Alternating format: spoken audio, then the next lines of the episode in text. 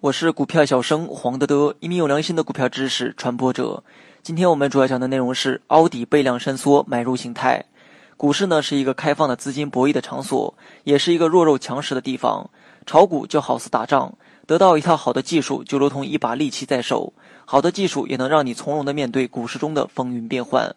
所谓的背量伸缩，就是放量柱加缩量柱的组合。凹底背量伸缩就是股价走势的凹底部位出现了背量伸缩的状态，一旦踩到我们预设的攻防线上，就是擒拿的时机。具体案例你也可以点击节目下方查看全文来观看图片。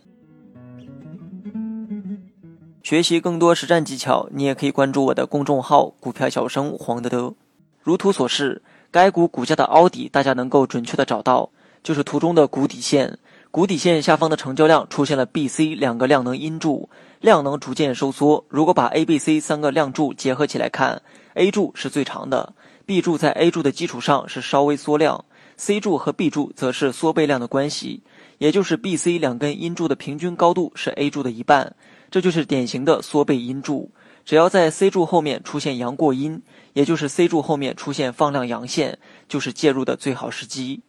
再来看看图中的 D、E、F 三根量能柱，F 柱比 D 柱缩量一倍，E、F 柱的平均高度相对于 D 柱是缩了一倍量。若是在 F 柱后面也出现阳过阴的走势，同样也是介入的好时机。该形态的技术要点有四个：第一，放出的量要含蓄，不要张扬；第二，收缩的量要干脆，不要含糊；第三，两根阴柱的平均高度要约等于第一根阳柱的一半，即缩量一倍左右；第四。倍量伸缩的次数越多，爆发的可能性也就越大。好了，本期节目就到这里，详细内容你也可以在节目下方查看文字稿件。